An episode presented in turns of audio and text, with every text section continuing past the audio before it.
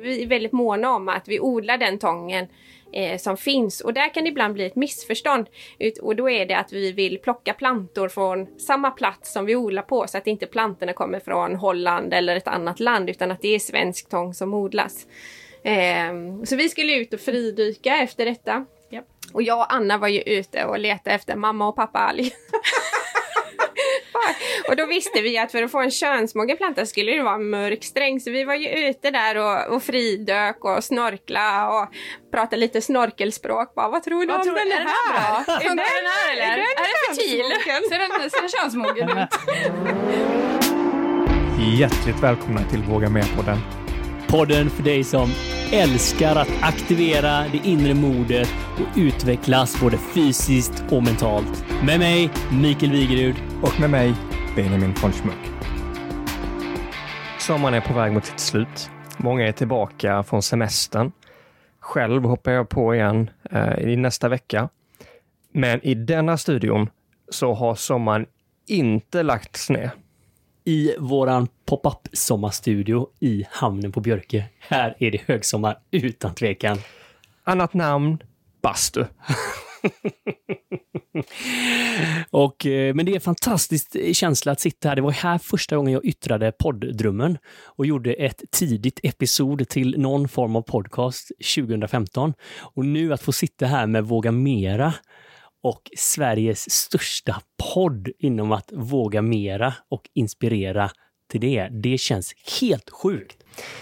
När det kommer till mod att göra eh, nya grejer så satt vi här i sommarstudion förra året med en eh, mästerkock, Törnström. Och idag på menyn har vi faktiskt någonting helt annat, men ändå relaterat. I allra högsta grad så eh, ska vi ju dyka ner under ytan idag. Det finns inget bättre sätt just idag att dyka ner än att dyka ner med två stycken bönder. Men det är inga landkrabbor vi pratar om, utan denna gången är det tångbönder. Häng med!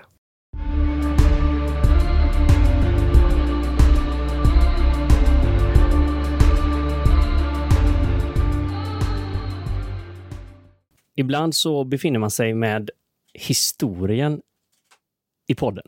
Någonting som har gjorts och ibland så befinner man kanske med någonting som händer just nu.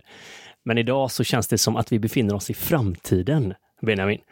För vi sitter här med två stycken tångbönder som är extremt inriktade, skulle jag säga, att utveckla och förvalta en hållbar framtid. Det gör de genom att odla tång strax utanför Göteborg i skärgården.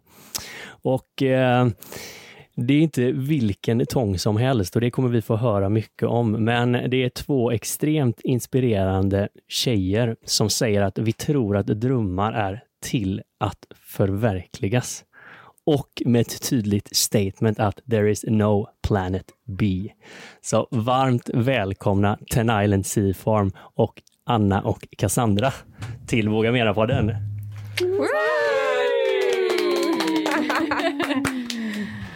Tack så mycket! Tusen tack, vilket härligt intro. Alltså, vi är så glada att ha er här. Vi har ju väntat på det här länge. Och att vi äntligen fått till det känns ju helt fantastiskt. Jag är så himla glad att vi kommer tillbaka till havet och under ytan, för det har varit liksom löpning nu på agendan de senaste 20 avsnitten, Mikael. Så nu är vi på min hemmaplan, äntligen! Äntligen Benjamin! Ja, du har kämpat på bra med löpningen. Och ni kom hit, eh, du kom hit på SUP, nej ska vi säga. Nej, jag kom hit på SUP idag. Mm. Det var perfekt väder för en eh, SUP-tur.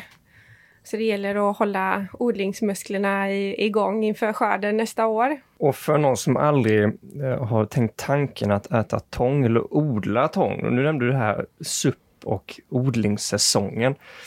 Hur kom ni ens in på det här med, med tångodling från första början? Vad innebär tångodling för någonting? Alltså vi brukar ju säga att eh, det var tångbonde sökte tångbonde.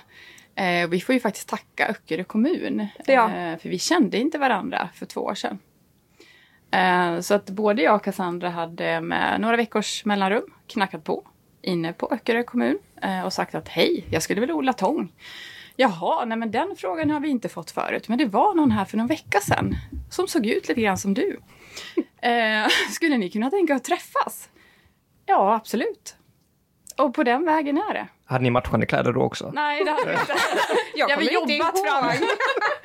Nej, men, det Men, är faktiskt eh, sant. Öckerö Eh, kommun agerade lite Bonde söker fru där då. Ja, Ja, fru söker fru. och det, är- nej, men det, det är en story som, eh, som startade där. Eh, och sen visade det sig att vi bodde fem minuter från varandra eh, när vi är på öarna eh, också. Så också tillfälligheter, har barn i samma ålder. Eh, men, men någonstans så jag tror både jag och Cassandra, vi kommer ifrån det här med bra råvaror. Eh, härlig liksom, relation till odla. Att vara ute. Vi älskar havet. Vara på havet, i havet, under havet. Eh, så där möttes vi ju väldigt mycket, du och jag. Ja, vi är ju båda väldigt forward. Så vi träffades och efter en kopp kaffe, också en varm lite dag. tångkakor. och lite tångkakor. Jag tror det var på nationaldagen Jajamän. till och med. Jag har gjort kokostoppar med lite tång för att charma en annan tångnörd. Första gången ni träffas då så har Ja, ni båda funkade lite bra på varsin. mig. Och då sa vi att alltså, Är det detta här... med dejttips kanske till Ja. lyssnarna? Ja. Absolut, den ligger nog med i vår bok. Eller vi får lägga till Ja, den. det är kanske nästa, nästa Ja. års bok. Vi lägger vi till en sockertångs eh, Dejten. fikat. Ja. Ja, dejten ja. Nej men det är roligt. Och då sa vi det att eh, nej men vi gör det ihop. Och sen efter det så har det bara gått i raketfart. Ja, men det känns ju som ni har känt varandra hela livet. Ja men det är lite märkligt. Vi är ju väldigt lika så att det är ju eh, inte så lätt för personer att veta om de har träffat Anna eller om de har träffat Cassandra eller hur vi ser ut. Och sen har vi ju oftast lite lika kläder och så eh, ja.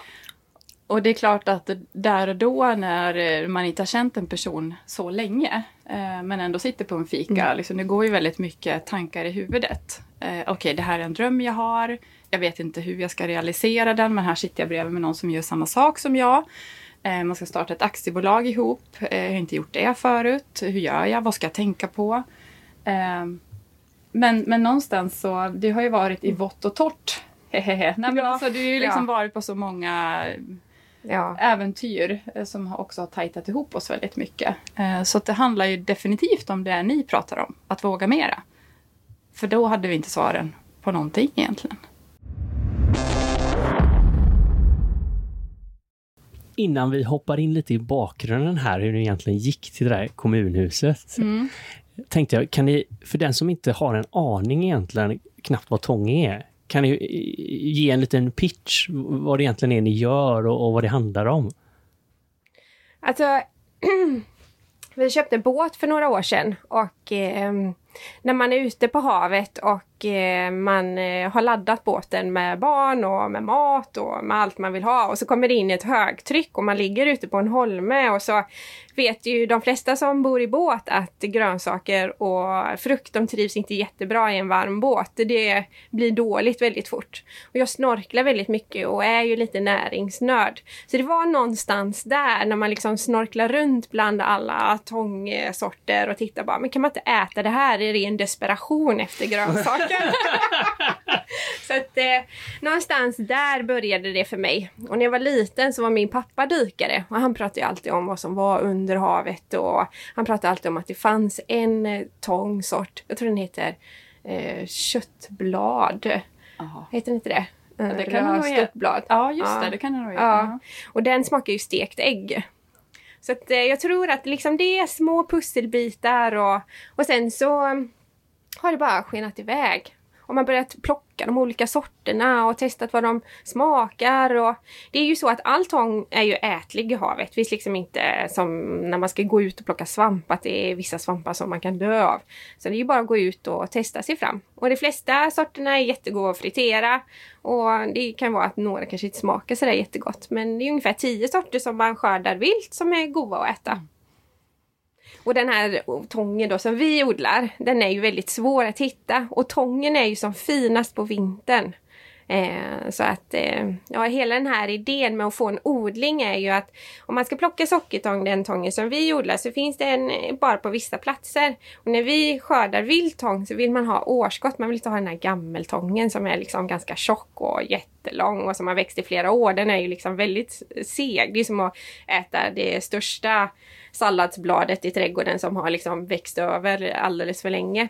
Så att eh, just på den vägen att kunna ha en odling med bara primörer när den är som finast och bäst och kunna liksom ge det och dela det med andra i sin närhet. Den bästa tången. Någonstans där börjar det växa. Och jag pratar ju dalmål. Jag är liksom tångboende från Dalarna, vilket är tror jag den, den andra vanligaste frågan jag brukar få. Förutom att kan man äta tång så brukar det vara så här, ja ah, men du är från Dalarna, liksom, hur, du odlar tång, hur funkar det?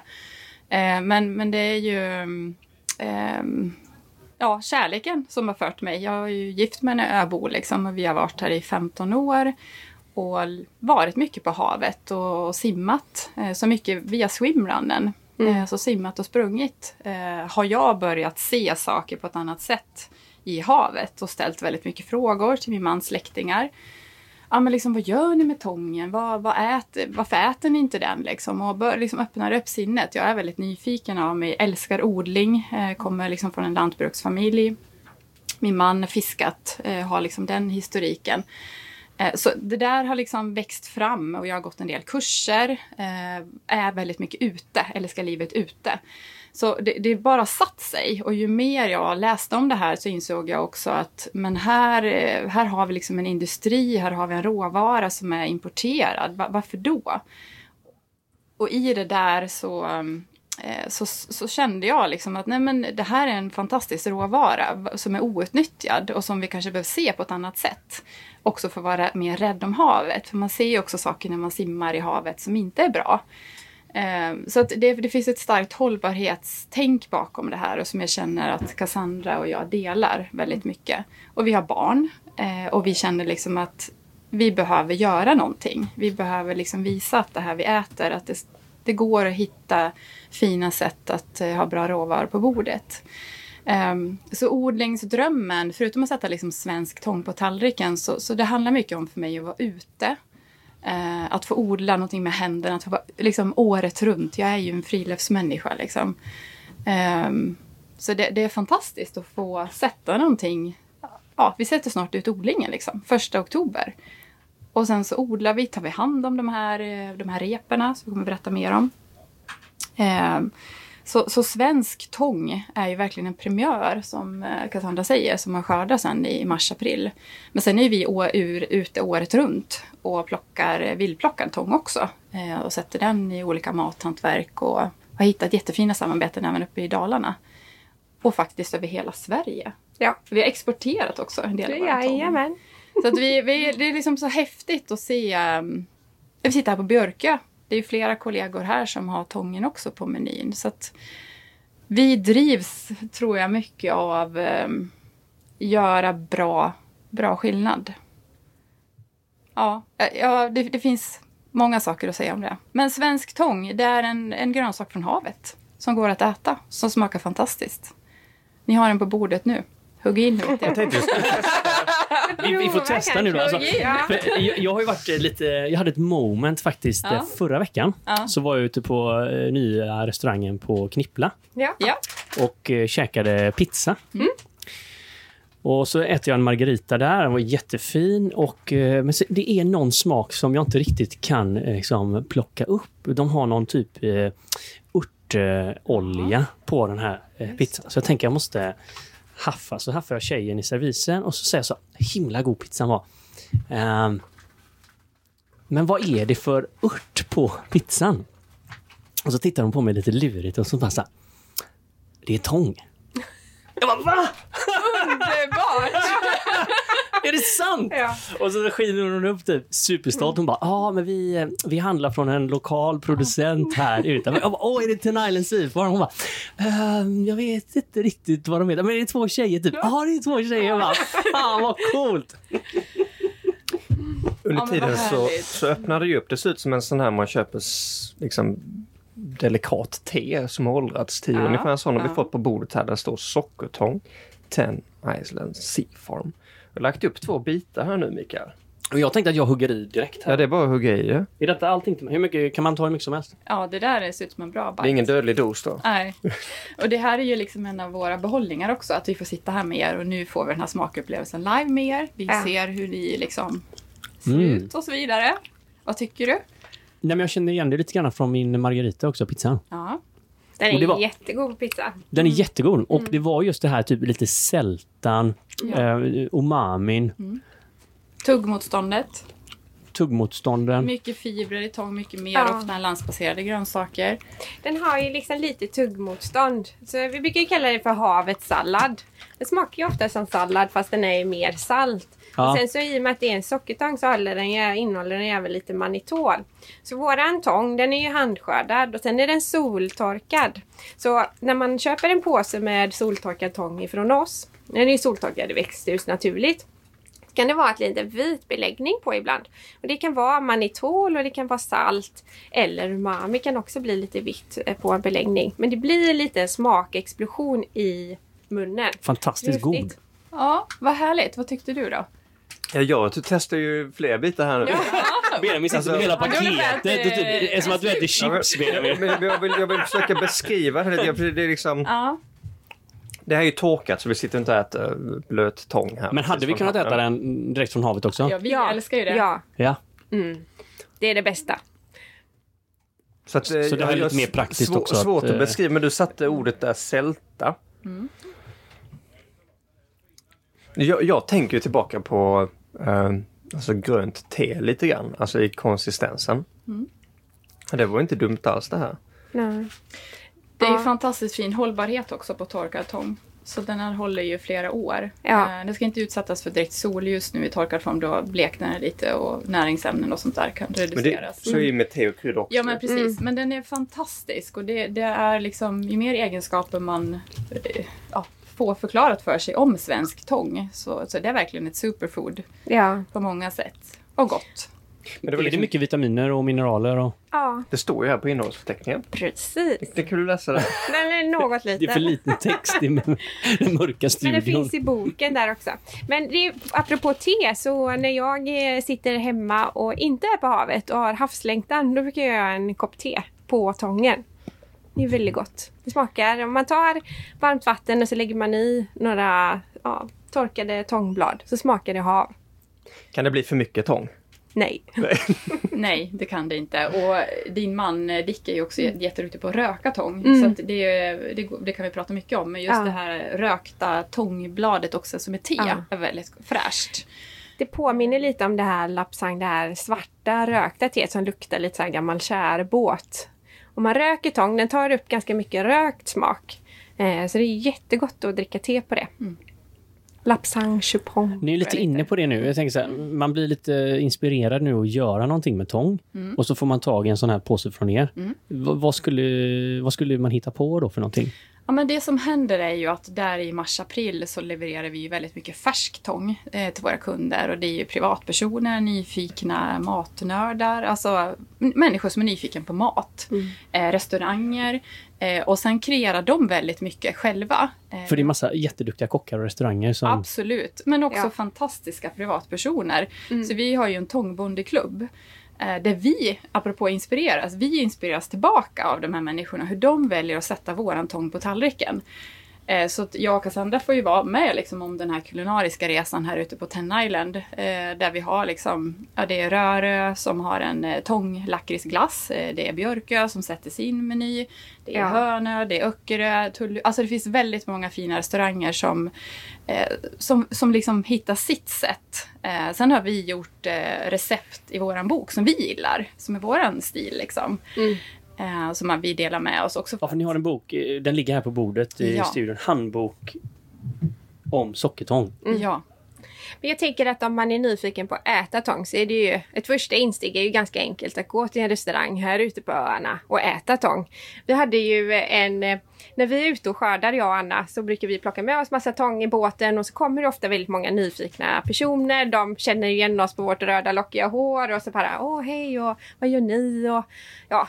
och då brukar vi tvinga dem att de ska få smaka på tången. Och vi var här på Björke i vintras och då kommer det en Ja. herre och så säger Anna, men du måste ju smaka. Så hon tar ju upp en tångbit och håller den mellan sina två händer. Varav han liksom, han tar inte tången utan han sträcker fram munnen och tar en tuja på tången. ja, det var så himla roligt. Och han äter ju den och eh, och sen så frågar han så här, kan man, vad, vad ska man göra med tången? Kan man äta allt med tång?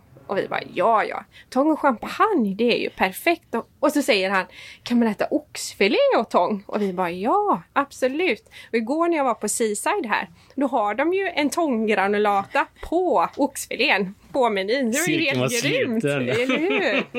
Det var grymt. Nej men så att det, där i mars-april, eh, ja men den färska eh, tången och den är vi också först ut på Göteborgs fiskaktion eh, och sett den här tångpremiären också. Ja, Det är en extra händelse för oss varje år. Det är en jättestor händelse och det var ju någonstans när vi startade tångodlingen och vi eh, insåg där i coronaåret och inför pre- premiären att det är väldigt viktigt att det blir en premiär. Vi var väldigt inspirerade av hummerpremiären eh, och vi ville ha det lika stort. Så vi kontaktade Göteborgs fiskaktion och de var ju lite sådär skeptiska till en början men vi fick liksom inget nej. Så de tog upp det i styrelsen och vi fick berätta lite om våran tång och vad vi vill så fick vi uppdrag att sätta ett datum och då sa vi sista torsdagen i mars då är det svensk tångpremiär. Så vi var ju där och var ju lite så oroliga. Vi pratade med Bassan, en snickare på Öckerö på 80 år och frågade om han ville snickra lite lådor till premiären, till vår aktion. Och så gjorde vi ju de här böckerna. Vi visste ju också att vi behövde en handbok så vi satt ju och laminerade böcker hemma i köket Ja. med ett glas vin och, Ja. inför den här premiären. För det, är lite, det är lite begränsad budget som Ja, entreprenör det i det början. kan man säga. Och det var verkligen så här, eh, okej, blir det hiss eller diss liksom? Ska vi, vad händer på den här morgonen? Nej, men det, ni vet, myllret, skådespelet där på auktionen. Det var verkligen ett så halleluja moment. Ja, och det var ju också så att vi visste ju inte om det skulle komma någon, men kvällen innan så ringer de från SVT och säger att åh, vi vill vara med på premiären. Och vi fick ju lite hybris. Ja, ja, absolut. Vi, vi har ju någonstans som mål att aldrig säga nej liksom. Att nej, men vi kör, det går Ja. bra. Och så kommer vi ju dit och så smakar ju han på tången och, och han bara, men gud, vad är det här? så vi hade lite panik där, men det var väldigt roligt och det gick jättebra. Så den dyraste lådan, den första lådan, gick för 800 kronor. Oj! Så det var grymt.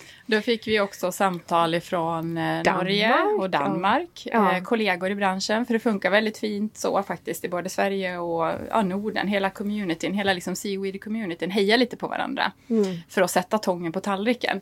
Så det var, det var jättefina samtal där de tackade oss så mycket att vi Ja. hade sagt den här fina råvaran till faktiskt ett pris den förtjänar. Eh, Så att eh, allting handlar inte om pengar men det handlar också om att värdera närodlad, eh, lokalproducerad mat. Jo, att vi kan äta tången ja. som finns här och att det är en premiär och att vi får upp, ögonen för detta. Det är så viktigt. Men det roliga var ju att i den här lådan när de ringde från Norge, bara herregud, har ni sålt färsk tång? Kan man göra det ens? Det visste ju inte de i Norge. Eh, och alltså så sa vi det att ja, det var ju 800 kronor för ett halvt kilo. så det var ju riktigt bra. Eh, och resten av året så, så säljer vi torkad tång. Och det är det ni har smakat på nu. Och det är torkad tång som man också importerar misstänker jag. Det är mycket saltad tång som köps in och jag tror att eh, som vi har förstått det när vi har pratat med vissa grossister så köps det in väldigt mycket från Frankrike. Men jag tror att de köper in från Asien och så saltar de och packar om den i Frankrike och så skickas det väldigt mycket upp hit. Som en person som älskar havet och har varit mycket i tång så har jag aldrig riktigt tänkt på vad tång faktiskt är för någonting. Och innan nämnde ni att det är en grönsak. Hur, hur klassificeras tång? Är det liksom på gränsen till att bli ett djur? Eller är det liksom helt och hållet en, en grönsak? Eller hur, liksom, hur, vad är tång för något? Ja, alltså vi, vi är ju inte marinbiologer. Vi är tångnördar. Eh, Men, man, men liksom fackspråk så klassar man ju in det som makroalger och mikroalger. Mikro är ju alger som är så små så i ögat inte kan se dem medan makro är tång som man ser. Så den tången, när vi tittar ner i havet och vi ser makroalger, då är det tång. Och, och egentligen när vi pratar mycket med forskare så, så säger ju många forskare och många som jobbar inom akademin pratar ju om alger. Men det är ju då mikro och makro. Och i folkmun så säger vi tång. Och det är ju alltså växtbaserade grönsaker från havet. Det är, det är ändå så vi väljer att paketera det. För det, Ja. det, det man ska veta det är ju att det är en naturprodukt från havet. Så det kan ju innehålla spår av kräftdjur och så vidare i och med att du äter en väldigt... Det är ju som en naturprodukt. Du, du kände av sältan och den är väldigt naturlig. Så att vi är ju klart att vi upplyser eh, just att om det finns spår av Skaldjur. skaldjur och sådana saker. Då. Då får vi se om jag överlever. Ja, vi får se. Men du ser pigg och fräsch ut. Ja. Ja, ja, ja, Eh, och det ska vi säga. Beskedet kan bedra. Ja, men, och det ska Men jag har fått säga. kaffe här. Så att, Eh, tången är ju väldigt välgörande. Så den, är, den har funnits länge i många branscher, bland annat inom skönhetsindustrin. Eh, och kurbaden i Varberg Ja. och så vidare känner ni säkert till.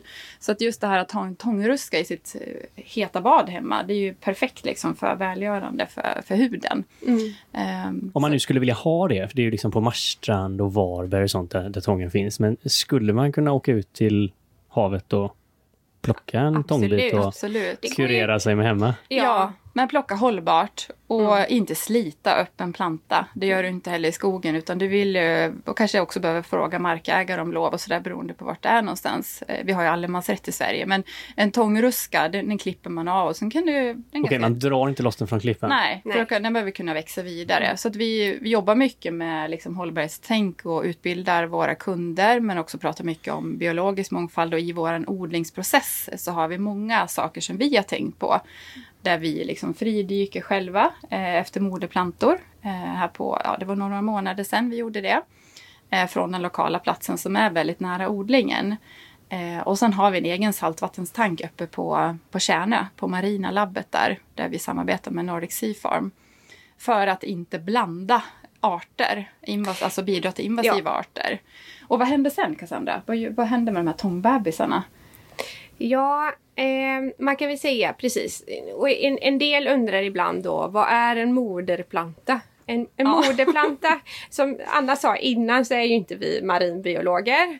Eh, första gången när vi fick i uppdrag då att Ja, det, det, eh, bjuder, ordna vi med- på. det bjuder vi på. Ja, man måste bjuda på sig själv. Och, och liksom också kanske i det här med att, att våga någonstans att vi, vi är ju inga experter på det här. Vi, vi vet ju inte jättemycket om tång. Vi gillar tång, vi är tångnördar. Men Vi ville bara odla tång liksom. Ja, och då fick vi ju en fråga ehm, att eh, ja men ni kan väl gå ut och hämta era egna moderplanter så att eh, det blir bra. För vi är väldigt måna om att vi odlar den tången eh, som finns och där kan det ibland bli ett missförstånd. Ut, och då är det att vi vill plocka plantor från samma plats som vi odlar på så att inte plantorna kommer från Holland eller ett annat land utan att det är svensk tång som odlas. Ehm, så vi skulle ut och fridyka efter detta. Japp. Och jag och Anna var ju ute och letade efter mamma och pappa alg. och då visste vi att för att få en könsmogen planta skulle det vara en mörk sträng. Så vi var ju ute där och, och fridök och snorkla och pratade lite snorkelspråk. Bara, vad tror du Vad om tror den är den här? Är den här eller? är den fertil? Ser den, ser den könsmogen ut? Och sen så fick vi ju liksom någonstans reda på när vi hade levererat de här plantorna att eh, nej men det finns bara en moderplanta och det är en stor, liksom det är ett stort blad. Så ni behöver, men det var väldigt roligt, vi skrattade ju hur Och det var som helst. fantastiska exemplar här utanför Ja. Gröna. Ja. Eh, men, men så är det. Ja. Vi har inte alla svar. Och Nej. vi har inte haft det under resan. Utan vi har nätverkat, läst på, eh, connectat, eh, förvaltat relationer och har fina samarbeten Mm. som gör att eh, vi är här. Ja. Så att när vi då har plockat de här moderplantorna och de har varit på labb i några veckor så får vi tillbaka rör. Och, och runt de här rören så är det en tunn tråd som är lindad. Och på den tråden så växer då de här små eh, tångbebisarna. Och eh, lagom efter sommaren så eh, eh, ute till havs så tar vi den här tråden och så lindar vi den runt stora rep eh, i havet. Eh, och så växer den där på ungefär en och en halv meters eh, djup under ytan eh, i ungefär sex månader. Ni var ju ute här också, fick vi reda på. Ja, det är ett litet Ja. mysterium där för Benjamin Ja. var ju ute och rekade odlingen igår. Och hur såg det ut då Benjamin? jag hittar inte den. Nej, De måste odla jävligt djupt. Ja. Ska jag- dyka? Ja, och det är ju också en fråga som vi ofta får. Det är ju liksom att ja, det är många som är ute och tittar så här på sommaren. Det är mycket turister här och det är mycket folk ute i vattnen. Men vi odlar inte på sommaren. Vi odlar bara på vintern. Benjamin har inte kunnat sova i natt liksom. Ja. Fattat det där med tången alltså. Vad- Var är den? Alltså, så det var ingen tång där? det var ingen tång där. Men det är som en simbassäng. Eh, liksom fem stycken 100 meters linor så ligger en och en halv meter under ytan. Men framförallt på, på vinterhalvåret. Det är då tången trivs som bäst i det kalla vattnet. Ja, och man kan, vi får en hel del frågor. Var är odlingen? Och är man ute då och paddlar eller med båt eller om man står på bron mellan Öckerö och Hälsö så kan man faktiskt se odlingen. Och det är fyra stycken specialmärken. Det är som gula pinnar med ett kryss högst upp på. Mellan de här fyra gula pinnarna, där är våran odling och den sjösätts någon gång i oktober och eh, framåt maj så är den borta. Och då hur ser man då om det är en odling i havet eller ej? Och då kan man säga ungefär som Anna sa att när det är eh, en simbassäng och man tänker på de här linorna som är i en simbassäng med massa bojar. När det är fullt med bojar inom de fyra gula kryssen. Då ska man absolut inte köra med båt där utan då är det full skörd. Då växer den och frodas. Och den syns på sjökortet. Vi, Ja. vi liksom, det är ett vattenbruk, rent liksom formellt så är det ett vattenbruk vi driver. Så att det, det syns på sjökortet, vi har alla tillstånd man behöver ha från Länsstyrelsen och kommun och ja, militär och många instanser. Så att det, det är lite byråkratiskt faktiskt att driva ett vattenbruk i Sverige. Men eh, det kanske det behöver vara också. För Ja. att eh, man behöver vara rädd om havet och hur vi använder det. En kort paus. Våga Mera växer så att det knakar. Och vill du hjälpa Våga Mera att fortsätta att inspirera och skapa förändring och hjälpa oss med utvecklingen av podden? Så finns det en enkel sak du kan göra här och nu. Och det är att följa podden. Och det går till lite olika beroende på hur du lyssnar. Lyssnar du via Spotify så finns det en följa-knapp precis under bilden. Och lyssnar du till exempel via Apple Podcast så finns det ett plus uppe i högra hörnet. Så tryck där så är du alltid uppdaterad när nästa avsnitt kommer ut. Och givetvis fortsätt att vara den inspiratören du är.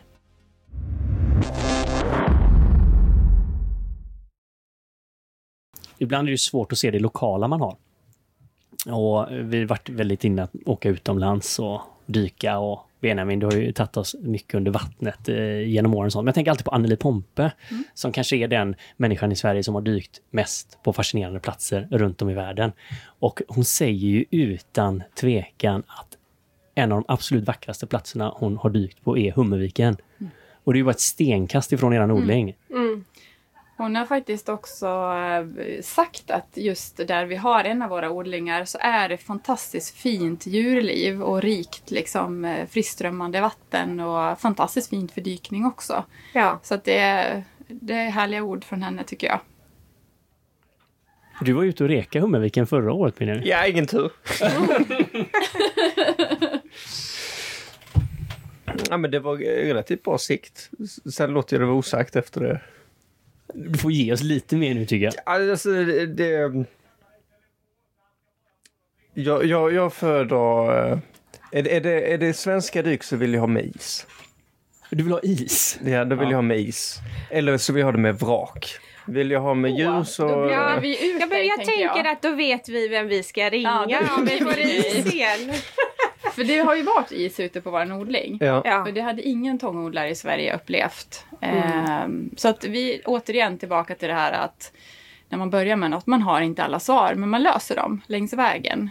Ehm, så att det, det, det var lite trassligt kan man väl säga. Det är trassligt att få ett ishaveri på en odling med massa rep och, och isen är väldigt stark och förflyttar så. Det kan jag tänka mig. Ehm, Ja, men- och långt ut. Vår första odling ligger väldigt långt ut. Alltså det, det är en bit att ta sig och är det is så är det väldigt svårt att ta sig ut. Och vi insåg ju när isen hade börjat släppa att det hade rört ihop det på odlingen som Anna säger. Och vi fick ju en fråga förut eh, idag, för vi arbetar ju på paddleboards. Eh, hållbart och eh, ja, en fin upplevelse. Det är ett äventyr. Alltså sådana här suppar då, sådana stand-up.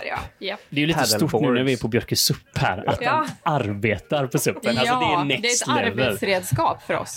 Ja. We love it. Alltså inte en badleksak som det är för många andra. Nej, här är det ju i huvudsak en leksak skulle jag säga när vi är ute och paddlar. Men ni, det är ett arbetsredskap för det. Ja. Ja, när det var den här isen, då tänkte vi att vi, vi tar med supparna på släp. Så vi började. Anna bara, nej men det här klarar vi. Det är som en skidpulka typ. Och jag så hade med mig ut. grejer från Dalarna liksom, Ja. för jag är van att åka långt för skridskor. Så jag hade ju med mig liksom isdörr och ja, men säkerhetsgrejer för bara, ja, men går vi genom isen, det får liksom inte hända. Men vi behöver ha koll på säkerheten. Men vi har också SUP med oss. Så Ja. den kombinationen var lite ny. Ja, och då tänkte vi att Alltså det där låter ju, det bara typ pirrar i hela min kropp. Alltså. Jag har inte ens tänkt tanken att gå ut på isen med suppen. Det är ju helt Du underbart. får ju öppna upp Jökull upp på vintern ja, också. ja, det är redan vinteröppet nu. Ja, underbart! Ja, men det var ju helt fantastiskt. Vi tänkte ju att vi om, vi, om båten, för det var ju jättetjock is hamnen, vi kunde inte ta oss ut. eh, Och det gick inte riktigt med supparna heller. Men då tänkte vi, ja, men vi försöker hacka oss ut och gå ut. Men eh, vi kom inte hela vägen ut, men det var en otroligt fin tur. Magiskt fint. Ja, för eran yttre odling då, den är ju ganska utsatt. Alltså Ja, man tar sig ut, den ligger innanför Stora Oset Ja. i princip. Va? Och det är ju en stor sandplatå på botten där. Så att när det väl blåser på från väst eller nordväst så blir det väldigt eh, stora vågor. Vi brukar kalla det för stenavågor. Ja, för den som inte är helt hemma i skärgården så kan vi säga att eh, efter eran odling så finns det i princip inga mer öar innan Danmark. Det är Nej. Danmark nästa. Det är Danmark nästa. Men när det blåser och går vågor. Men det är långt till Danmark så oroa er danskarnas vatten. Ja. ja, men där var det ju liksom, vi frågade förut att hur är det då om det är tungt? Och när vi hade det här eh, ishaveriet, tänk er 500 meter rep, fem stycken 100 meters rep som är ganska tunga med tång på, nollgradigt vatten och så ganska grov sjö. Och så ska vi ut då, när vi kommer ut där första gången efter isen har släppt och så inser vi att allting ligger liksom bara helt ihoptrasslat och så ska vi försöka att trassla upp det. Då var det ju några gånger man låg där på suppen och gjorde och så ska man försöka trassla ut saker som är under vattnet som är så kallt. Man, och du som dyker i kallt vatten vet ju att ja, man tappar ju kraften efter en stund när man blir kall. Men då är det ju några gånger när man har känt att man tar i, alltså det är som ett marklyft från en annan planet liksom. Men då måste jag fråga, har ni, ni har, nämnde innan eh, Anna här med överlevnadsdräkter. Ja. Ta med oss lite grann, vad, vad, hur, när ni använder suppen, vad har ni på? För att mitt i vintern har man inte bara liksom badkläder och bikini på sig, det är rätt kallt. Mm. Nej men alltså det är inte bara liksom eh, vattenbruket som ska vara säkert, alltså miljömässigt. Vi, d- apropå liksom att, att eh, ta ansvar så handlar det också om att vi, vi dyker och kollar eh, hur, hur det ser ut, ut under ytan. Eh, vi filmar botten så att inte den påverkas och så vidare. Vi, vi gör ganska mycket sådana insatser. Vi strandstädar. Eh, det finns naturligtvis också ett tema som handlar om, om oss, hållbarhet. Och i det så eh, Cassandra har till exempel alla förarbevis som krävs för att köra en båt. Ja. Eh, men, men sen också vår utrustning.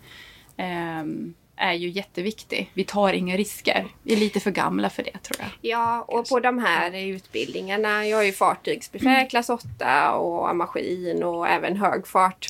Och då får man ju också gå väldigt mycket eh, kurser inom säkerhet. Eh, vad ska man tänka på i kallt vatten och vad behöver man ha på sig? Så en eh, överlevnadsoverall och det är ju en sån här klassisk hummeroverall som man har på Yes. hummerfisket. En flytoverall så hamnar man i vattnet så flyter man och så klarar man sig ungefär en timme om det är kallt. Och så, Eh. och så handlar det också om distanser och hålla koll hela tiden på ja, men havet, hur det rör sig och liksom, hur tar jag mig till land. Att liksom ha kommunikation och sådär. Och ibland har vi våra män med oss också som säkerhet. Så vi, vi tar ju liksom, det är inget eh, eh, eh, det är ingen osäker plats som vi befinner oss i, det skulle jag inte säga. Så för alla landkrabbor nu i podden som, Ja. som hör det här, en klassisk hummerdräkt. Pratar vi en tjocka våtdräkt eller pratar vi med en torrdräkt som är liksom Ja, som det- de här galonbyxorna? Kombinationer beror... Ja, En flytoverall. Okej, så Eh, du är typ torr innanför då eller hur? Du vet torr, du kan ha kläder på Ja. dig innanför. Eh, men ska vi ner i vattnet så är det ju en våtdräkt, en 7 mm och så då är det en neopren som gäller. Men jag har en torrdräkt också men jag tycker att det är lite bökigare. Är, är man frusen av sig så är det ju kanske gott med en torrdräkt men eh, vill man ha lite mer äventyr och känna på havet så är det gott med en våtdräkt. Men visst är det härligt att vara ute i naturen? Ja, det är fantastiskt. Underbart. Eh, det, jag- det jag tänkte på det var att ehm, ehm, vi har kanske inte valt den enkla vägen fullt ut. Men vi har valt det vi tror på. Vi har valt de här supparna, vi har valt att göra det för hand för att vi tror på det, för det sättet vi vill göra det på. Mm. Vi vill inte att det ska bli hur stort som helst. Ehm, så att det är, ehm, det är lite mer premium och ehm, ja, men lite mera hantverk. Och det får vara så. Det finns ju mycket fina redskap man kan göra, använda också när man jobbar på sjön och så. Men vi vill liksom hålla det nere lite grann. Vi jobbar hellre med innovationspartners och eh, ny teknik och sådana saker. Men det är ju på något sätt, eh, jag tycker ni representerar så fint den här entreprenörsandan. Där kanske en av de mest eh, givande delarna är väl mötena som man kanske tvingas, men som också naturen på något sätt bjuder på ibland lite oväntat. Och det föds samarbeten kring den här glöden som på något sätt eran dröm representerar. Ja. Ja men så är det. Ett av de finaste mötena som vi har haft naturmässigt är ju att, eh, ja, lite apropå det här då att Eh, men odling så pratar man väldigt mycket om biologisk mångfald och att det är så bra att ha den här tångskogen i havet och att det ska gynna havet. Dels så plockar ju våran tång upp koldioxid och havet är ju övergött så det plockar ju upp mycket näring. Så bara att ha odlingen i sig hjälper ju havet att andas bättre eh, på ett sätt. Men sen när vi har varit ute och vi skulle vara ute med våran första skörd så vart vi sådär, jag undrar vem som bor i våran od- odling. Och när vi började skörda de första plantorna till eh, auktionen där så såg vi jättemycket små yngel. Och först så såg det ut som mini-blåsfiskar. De hade liksom en liten sugkopp på magen. Så de var jättesöta. Så att, eh, och det är stenbit, så här stenbitsrom, sjuryggare. Jättemånga sådana. Det var jättemycket sådana yngel. Ja. Och i år när vi hade vår andra skörd så hittade vi dem på båda odlingarna. Så det, är- det är fantastiskt. Så ett sätt att vara ute med paddleboarden och att vi handskördar känns ju också bra. Att vi kan liksom ta en ruskatång och så kan vi skaka av den ordentligt och peta ner små fiskar och titta på dem och känna att vi liksom får ut de små liven. Så vi har liksom eh, eh, söta små, eh, vad ska man säga, kryp på vår odling. Och det, vi skördar ju också till liksom en specifik beställning. Så att när vi skördar våran tång så är det ju också en kund som har efterfrågat den, apropå det här med att eller inte ha något matsvinn. Ja. Eh, och när man odlar tång, eh, vi pratade förut om att inte rycka ruskan. Men faktum är att vid tångodling så kan man använda även tångfoten, alltså där tången fäster. Och det är också en sån här del där vi kanske inte har ätit tången på det sättet i Sverige tidigare. Men det kan man faktiskt göra från en odling. Så att vi, vi skördar liksom av allt vi odlar. Mm. Vilket också är häftigt att kunna tillvarata det. Och sen så har de här häftiga mötena med ja, våra kunder, konsumenter och restauranger som, som hittar roliga lösningar på och smaksättare. Satte det på menyn sen. Jag har en fråga, inte på det här entreprenöriella och starta bolag och ni träffades för två år sedan. Ja. Hur den här resan varit? Om man, om man ska livna sig på tångodling, kan man göra det idag? Eller eh, eh, behöver man få till att det är fler som vill köpa tång? Eller hur, hur ser det ut? Hur mycket tång behöver man upp i? Hur många ton? Och, jag tror att det är en väldigt svår fråga att svara på. I dagsläget så är ju detta ett miljöprojekt från mig och Anna och vi, vi arbetar med andra saker eh, på vanlig tid. Eh, så att vi gör detta på vår fritid och, och ser det som ett, ett stort intresse där vi får väldigt mycket inspiration. Många av de andra bolagen som finns i Norge är ju detta jättestort. Jag pratade med ett bolag häromdagen eh, och de har ju många anställda och det är en stor industri och de levererar väldigt mycket tång. Och de ser ju fortfarande att de är på en investerings och en uppstartsträcka. Så jag tror att tångindustrin är generellt i Norden på uppstart och det kommer nog ta många år innan man ser att det är liksom en fullskalig industri som kan bära sig själv. För att det behövs ut information till det svenska folket att vi kan äta den tången som finns här i Sverige. Och det är samma i Norge. I Norge har de haft lite svårt med tången för att när det har varit svåra tider med krig och så, så har, man, eh, har det varit en, en näringshöjare för maten när det har varit brist på mat. Så att eh, det är viktigt för oss att eh, visa att man kan äta den svenska tången, att vi sitter här idag i er podd, det är ju helt fantastiskt. Men det är ju också ett sätt att berätta att det går att äta, det är en fantastisk råvara. Ät svensk tång! Gå ut och smaka på tången, ta dig ett dopp och en tugga. Köp lite tång eller gå till en restaurang eller mm. Och för de som inte gillar att äta tång så har vi ju även lanserat en tånggin så vi kan Åh! dricka tång. Det ryktas om att det ska bjudas Alltså vi på är den här. tonic i- här också. Eh, med våra kollegor som odlar sjöpung. Så att eh, toniken här är ju smaksatt med både våran tång och sjöpung. Mm. Så det med att odla i havet, det är väl det också vi vill inspirera till. Att ha ett vattenbruk och vara tångbonde. Vi tror att det kommer finnas, eh, ja men kanske inte fler jättestora tångföretag, det får vi se. Men kanske många små tångbönder. Eh, I Danmark till exempel finns det ett stort kollektiv med 800 tångbönder. som För de behöver ju ha hur mycket tångrensning som helst. Ja, ja visst. Men alltså, det här med att odla småskaligt är ju det vi brinner för och tror på.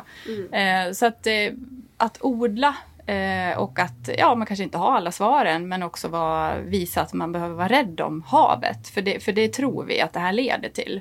Att äta det precis som ni gjorde och känna de här smakerna, inse att det är faktiskt en del av, av det vi kan äta framöver.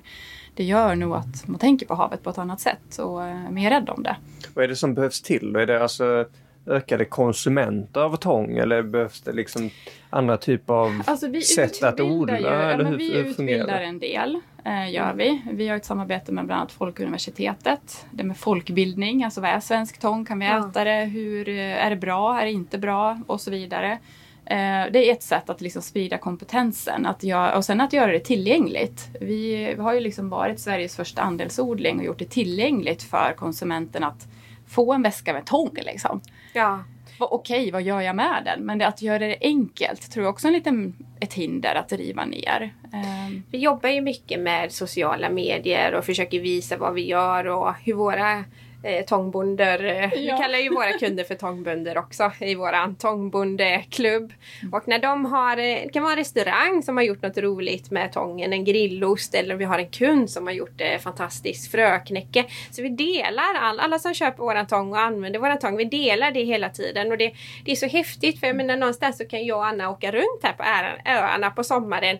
Vi lagar ingen mat i, Vi äter på tång. restauranger. Vi går och äter oss. Vi äter tångglass, vi äter tångost, vi äter pizza med tång på. Vi tar en GT med våran tånggin och vi kan ta en tonic. Och, alltså det är helt fantastiskt att kunna vara en, en lokal leverantör av en råvara som alla restauranger här bara har tagit tillvara på. Och det, det är jätteroligt. Ja, men det är så inspirerande också på så kort tid. Alltså det känns som man sitter med några som hållit på med någonting i 20 år och så, så säger ni startar 2020. Alltså det är ju bara runt hörnet. Liksom. Vilken respons det ändå är. Eh, Men vi känner på- verkligen att det har varit jättefin respons Ja. lokalt. Det är, eh, alltså Ten Island Sea Farm är på något vis också ett namn som är, är hyllning till de tio öarna. Så vi, vi verkar ju också för den här samverkan. Vi, precis som Cassandra säger, det har ju varit ett bucket list-mål att få äta tång på alla tio öar. Och så bara händer det. När gjorde ni den bucket Ja, men list-checken? ganska tidigt. Ja. och, och så jobbar vi hela Ja. tiden. Det är Ja. så här, det kommer nya mål och det var hela inte då att ni tiden själva åkte med stormkök och koka på varje ö? Liksom. Nej men Nej. jag tror någonstans vi har ju gått in med egna investeringar och startat upp detta bolaget och all vinst som vi gör går in i bolaget för att driva det framåt. Och det är så många bolag som har eh, tillväxt och det ska vara eh, en aggressiv eh, tillväxtfas och sådär. Jag och Anna vi vill ha en småskalig odling. Vi vill att alla pengar vi drar in går in i odlingen. Detta ska vara ett arv till våra barn och någonting som vi kan känna att vi står helhjärtat för i flera generationer fram. Så att vi, det är viktigt för oss att bygga upp detta långsamt och att det är hållbart. Att den tången vi odlar har vi som mål att den ska gå åt på ett år. Och vi använder bara torkad tång för att den håller i flera år. Så det, det är så det är så otroligt viktigt. Vi pratar också um, alltså, mycket med dem vi knyter kanske lite större samarbeten med. Eh, vad, vad har de för tänk eh, kring sitt hållbarhetsarbete? Så det, det har blivit allt mer viktigt för oss att verkligen se till att den här spin-off-effekten blir den boomerang-effekten vi vill att det ska bli. Ja, och sen så gjorde vi ju en liten bucket list. Vi har haft det lite som en, en Ja, det- del då. Jag menar man kan ha, Ja. man vill ju att man ska gå runt och man vill att det ska gå bra och vara en skörd och att våra kunder är nöjda och sådär. Och sen så har ju vi, vi gillar ju äventyr och vara ute. Så vi har ju, vad kan vi få uppleva med våran tång? Vart tar den vägen? Och de här olika delarna. Så att vi sitter här i, idag. Vi har ju, det hade ju inte på våran bucketlist att vara med i en podd, men det checkar vi av nu. Så det är väl det som är det Check på den! Ja. Precis, Så, det- och det är väl det som är så roligt med det här att vi börjar med en bucketlist och sen har det kommit på massa konstiga grejer på den här bucketlisten Ja. som vi inte ens hade från början. Det är så många roliga grejer. Så Det är det, häftigt. det är, eh, apropå era tema, liksom våga mera. Eh, det kommer av sig självt faktiskt, när vi jobbar tillsammans. Det, är, det är mycket lust och det är, eh, vi är liksom inte begränsade av att det ska vara på ett visst sätt. Utan det får vara väldigt mycket luststyrt. Sen är det värderingsstyrt. Det är möjligtvis det som sätter ramarna liksom för att men det, här, det här så här känns det bra utifrån värderingarna. Där hållbarhet är en sån guiding star. Men, men det, är, eh, det är så otroligt mycket möten som kommer och vi säger ofta ja. Vad bygger det här på för värderingar? Alltså precis som Cassandra sa, vi har barn. Vad vill jag ge till mina tjejer? Eh, alltifrån Allt ifrån att jag är, eh, ja, men jag är kvinna, jag är mamma. Att visa att ja, men jag har en galen idé. Vad gör jag med den? Eh, vill jag förverkliga den? Eh, det är svårt. Okej, hur tar jag det på svaren?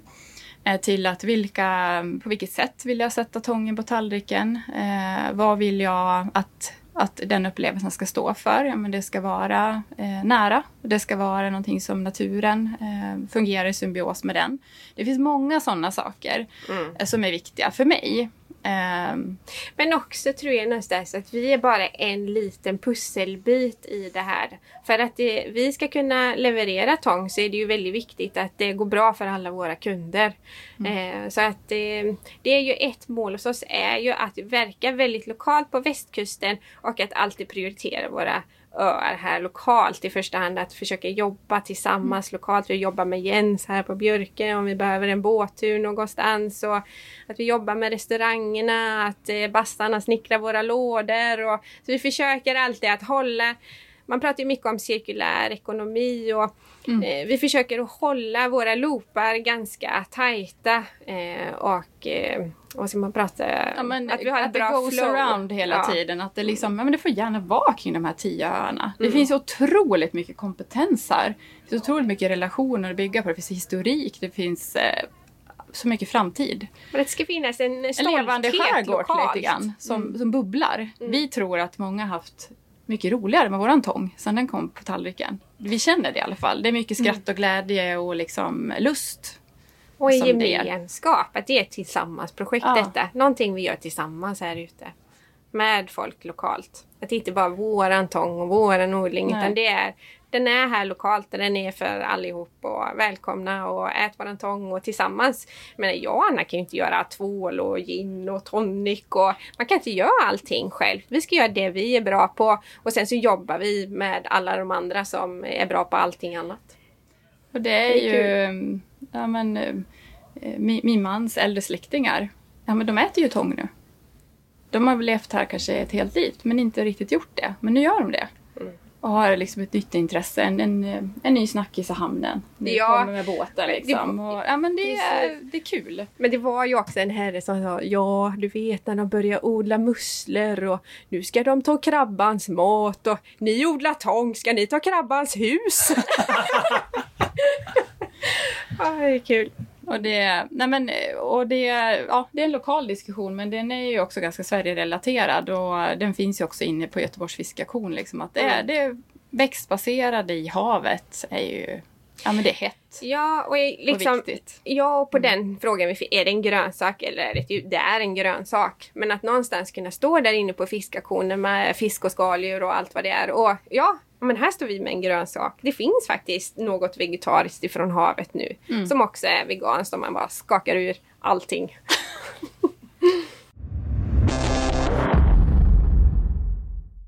Jag har en fråga till er sinsemellan. Um, den här resan från två, vad, vad är det om ni ska välja en sak som ni har lärt av varandra som är, har gett er någonting nytt i livet? Vi börjar med, med dig där Anna. Ja, eh, jag eh, tror inte att ensam är stark. Eh, jag tycker att det har varit en väldigt lustfylld och är en väldigt lustfylld resa med Cassandra. Eh, för hon sporrar och utmanar och jag känner att jag kan göra detsamma och ge det till dig. Och det är, vi har väldigt kul. Det är galet. Det är en galen dimension. Eh, och det är så mycket att upptäcka och det får jag göra tillsammans med dig. Så känner jag. Ja, och eh, jag som Anna säger är ju oftast väldigt på och tycker allt är väldigt roligt. Och eh, utav Anna har jag lärt mig att tänka en gång till. oftast hjälper det inte. Men det brukar bli väldigt mycket bättre kvalitet när Anna är bra. Så att jag tror att jag och Anna är väldigt lika. Men någonstans så inser man ju också att vi är väldigt olika. Och jag menar det finns stunder när man är väldigt frustrerad på varandra också. Jag brukar kalla Anna för min tångfru. Jag pratar ju nästan lika mycket med henne som jag pratar med min sambo hemma. Det, det är helt galet. Eh, Så att jag tror också i den här frustrationen och man ska lära känna någon som man inte känner innan. Så är det ju väldigt mycket kommunikation. Och, Ja, för ni hade ju aldrig träffats innan Nej. kommunen Nej. parade ihop er. Nej. Nej. Och ibland ser man så här, men gud vad vill hon? Har hon dålig dag eller vad är det? men eh, allting löser sig och vi har Så även Anna kan ha en dålig dag. Ja, det känns väldigt skönt faktiskt. Nej men kanske så här relations, eh, relationstips funkar även i tångbonderelationer. Så är det nog. I Ja. Ja, det är företagssamarbeten. partnerskap, och det, det handlar Ja. om att ha kommunikationen igång hela tiden. Va- Vart är vi? Vart är jag på väg? Vart vill vi någonstans? Ja men att våga. Våga prata Ja. och våga fråga. Jag Ja. menar, är man irriterad får man säga, ja, men vad menar du egentligen? Det här uppfattar jag så eller Ja. hur ska vi lösa detta? Och så på det sättet så har ju vi ändå lärt känna varandra. För jag tror, både jag och Anna jobbar ju med ledarskap normalt sett och det är ju lite så med utvecklingsfaser och men man brukar alltid prata om en honeymoon och det är ju alltid så i relationer också. Men sen kommer man till konfliktfasen och då måste man våga ta sig igenom den för att det ska komma Ja. till fas 3 och fas 4 och lära känna varann. Och, Jag menar alla har ju svagheter och styrkor. Så är det. Och så får man lära sig att ta vara på varann. Ja. Men det, det, det är ju ett mikrotips som typ har varit så banbrytande för mig som jag känner. Så jag vill bara säga det, för man glömmer av det egentligen. Mm. Att I all grupputveckling och utveckling av team och sånt för att Mm. kunna prestera tillsammans så måste man ta sig igenom konfliktfasen ju. Ja. Och där vänder ju kanske 95% om. Mm. För att konflikten är Ja. lite läskig och då säger ni så här, men det är där det börjar hända saker. Mm. Det är där man måste kommunicera mer. Och tar man sig igenom den till andra Ja, sidan. ja men precis, det är ju inte rocket science. Det handlar om kommunikation. Men det handlar också om, tror jag, vara vara trygg i, i värderingar. Eh, ha det här förtroendet. Och vi är ju med om, om vi har ju knasiga tångäventyr hela tiden. Och, och ja, det, det är ju i det här vått och, torrt liksom. Som på något vis också eh, vi bondar. Och tar oss igenom och framåt. Vad är de största utmaningarna ni har stött på hittills? Is. det är isen! Ja men det är naturen tror jag. Ja. Och det är ju samma sak som att odla på land liksom. Det, det kan vara torka, eh, det, det kan vara utsläpp, det kan vara diverse saker som händer. Mm. Och det är ju någonstans tjusningen och respekten också som man ska ha. Så att ja, Ja, vi har ju är- lärt oss att vi ska inte åka båt. Eh, när det är mörkt och vinter om vi inte kan öppna en öl samtidigt. Det, det är en ny regel. Är det för hur mycket blåst som ni klarar av? Och våghöjd. Det är svårt att se vågorna när det, när det blåser mycket. ja. Ja. Nej, men jag tror naturen. Alltså ha respekt Ja. för det. Eh, var följsam. Ja, men det, det, det är så fascinerande att sitta med det och sånt framtidssiande som vi öppnade och säga. Men jag känner det, det spirar ännu mer. Jag var med motorcykeln och körde i de norska fjordarna. Wow. Alltså, det var ju som att vara en eh, Sagan om ringen-film. Ja. Men jag passerade också när jag kom ut mot havet och eh, långt västerut så såg jag mycket av det här som jag eh, har konsumerat ganska mycket utan att tänka. Alltså odlingen av norsk lax. Mm. Och eh, har väl liksom, ja, har inte riktigt samma förälskelse till den längre kanske som jag hade i början. Och när man fick se den här storskaliga laxodlingen där ute så tänker jag när jag sitter med er att alltså, det kanske skulle kunna vara tång istället. Absolut. Mm.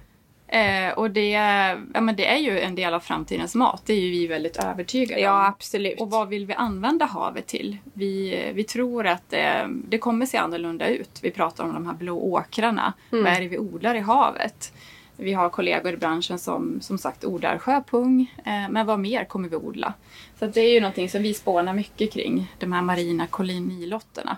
Ja.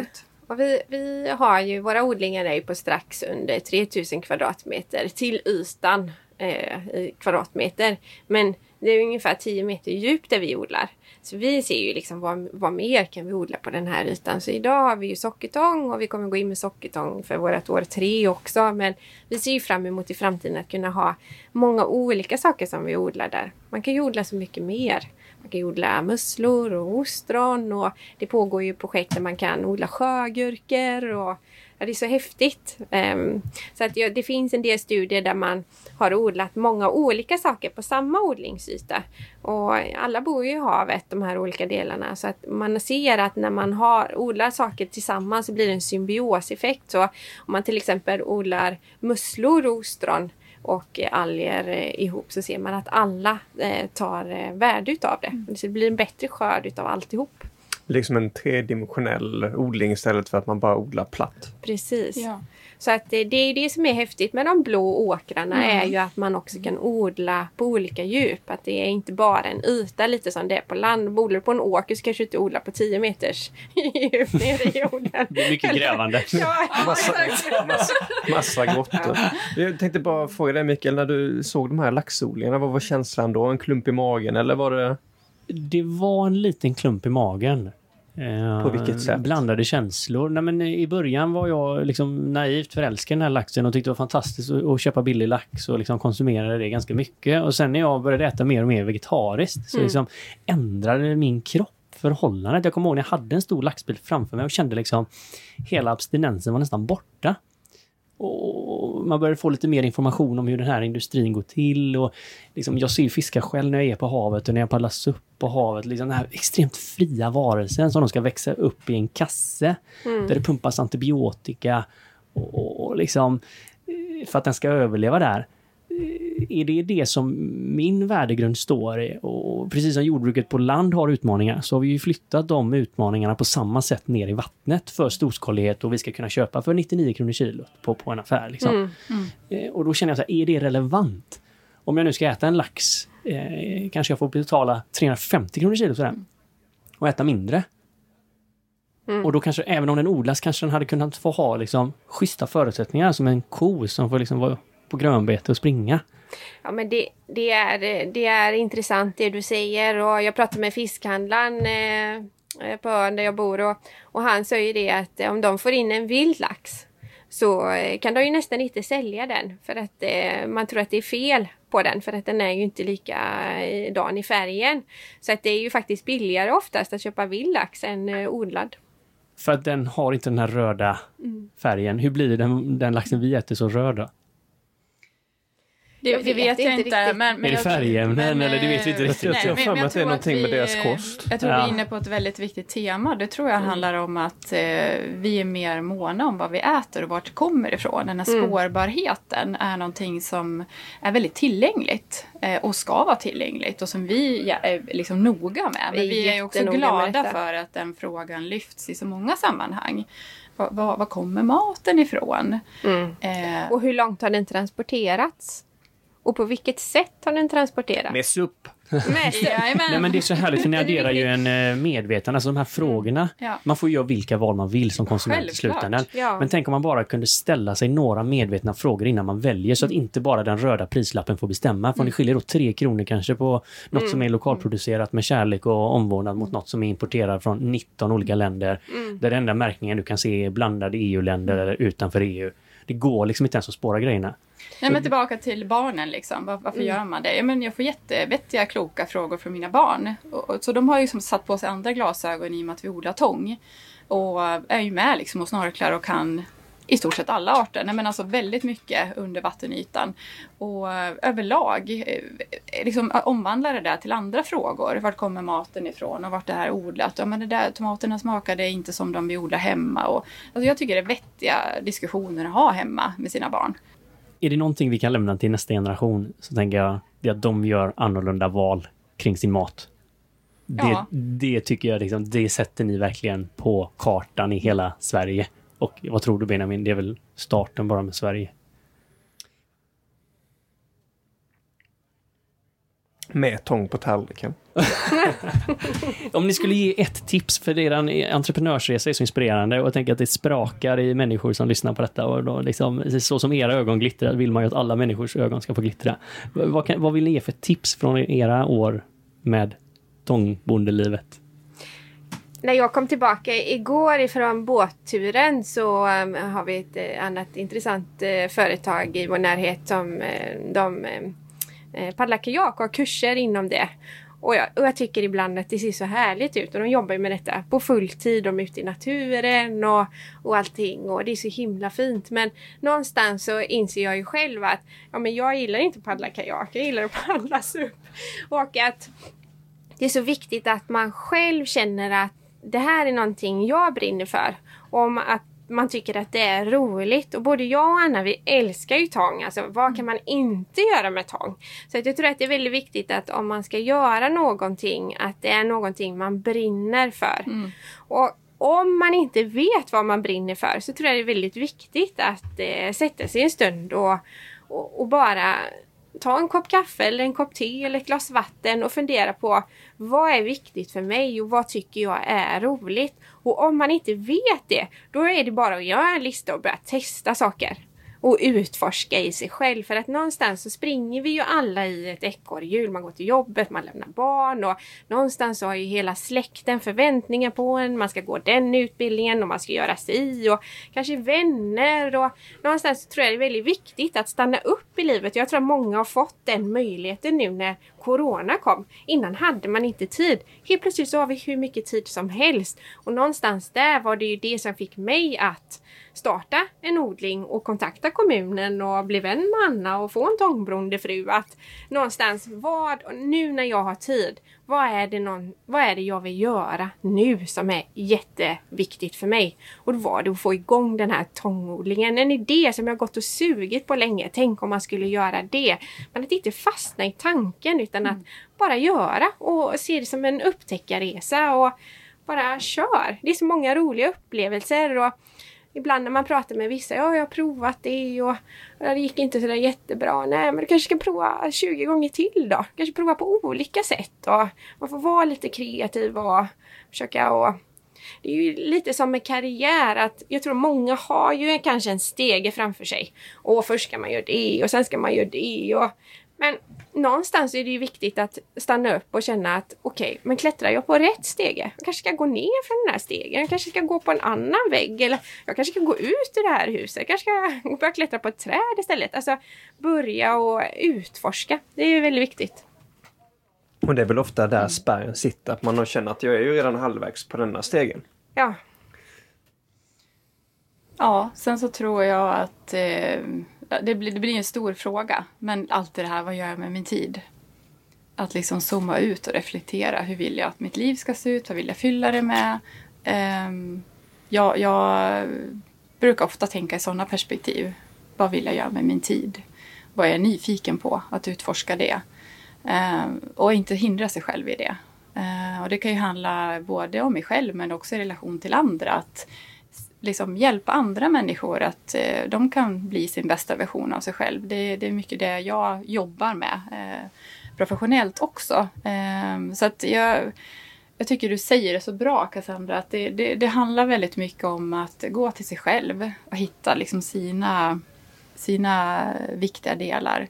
Eh, men någonstans, vad vill, vad vill jag göra med mitt liv? Om man vill ta eh, tången till nästa nivå, och vill få kontakt med, hur gör man då? Åh, oh, det finns många sätt. Ja. Eh, vi börjar vårt odlingsår nu i oktober. Eh, häng med på resan. Följ oss i sociala kanaler. Eh, det är lite så live-känsla ändå. Mm. Eh, Var hittar man er på sociala medier? Eh, oj, Instagram. Instagram, Ten Island Sea Farm. Yep. Eh, de tio öarna och så sjöodling, Ten Island Sea Farm.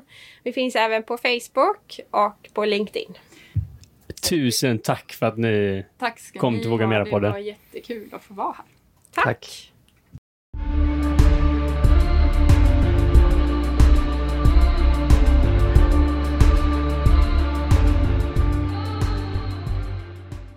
Du har precis lyssnat på Våga Mer-podden med mig, Benjamin. Och med mig, Mikael.